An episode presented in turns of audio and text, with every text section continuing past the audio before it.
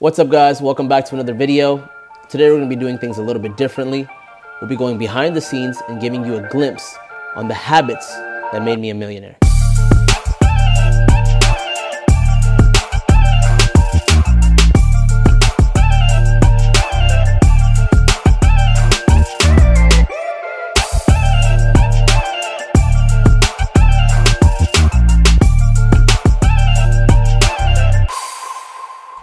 Habit number one reading.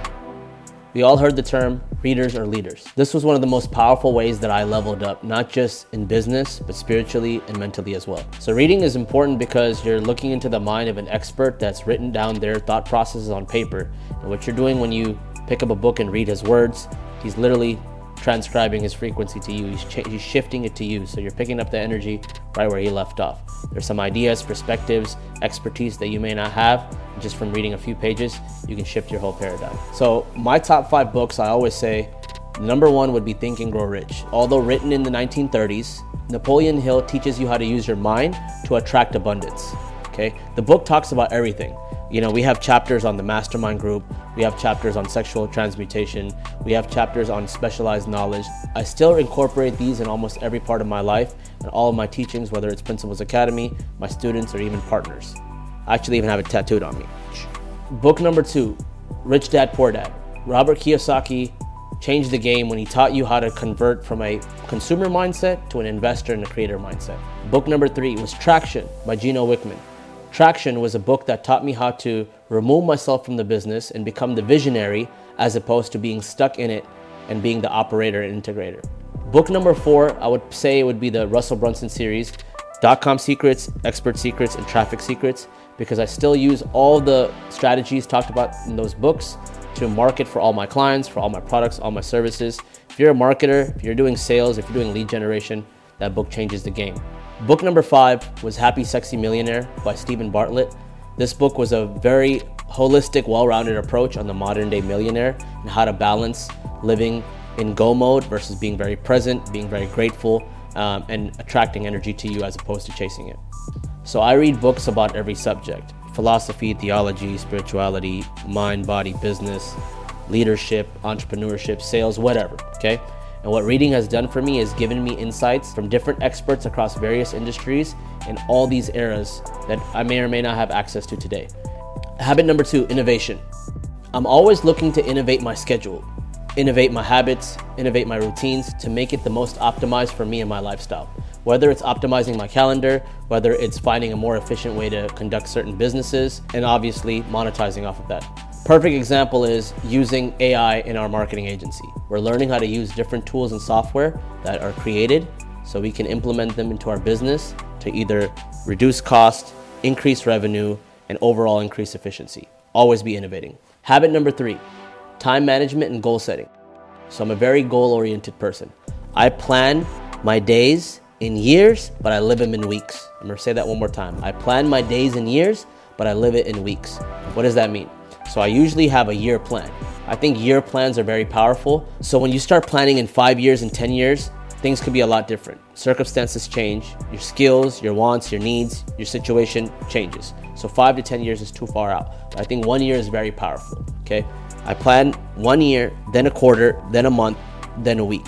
So I have my days laid out in weeks. So how many times am I gonna go to the gym this week? Six days. How many times am I gonna train MMA? How many times am I gonna go sit in nature? How many times am I'm gonna have family time? How many times am I'm gonna have date night?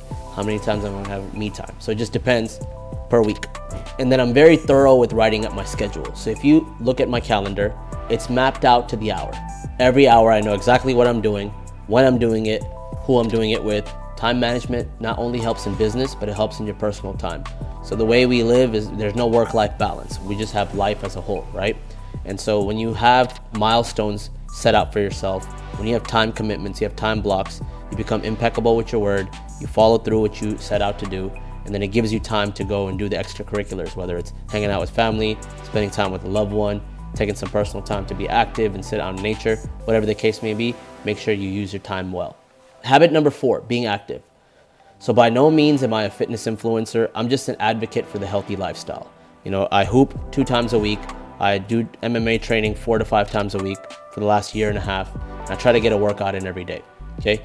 As I go through my fitness journey, I'm learning how important it is to have the, the right physique, have the right mind and body connection, which will allow me to perform at my optimal levels in business.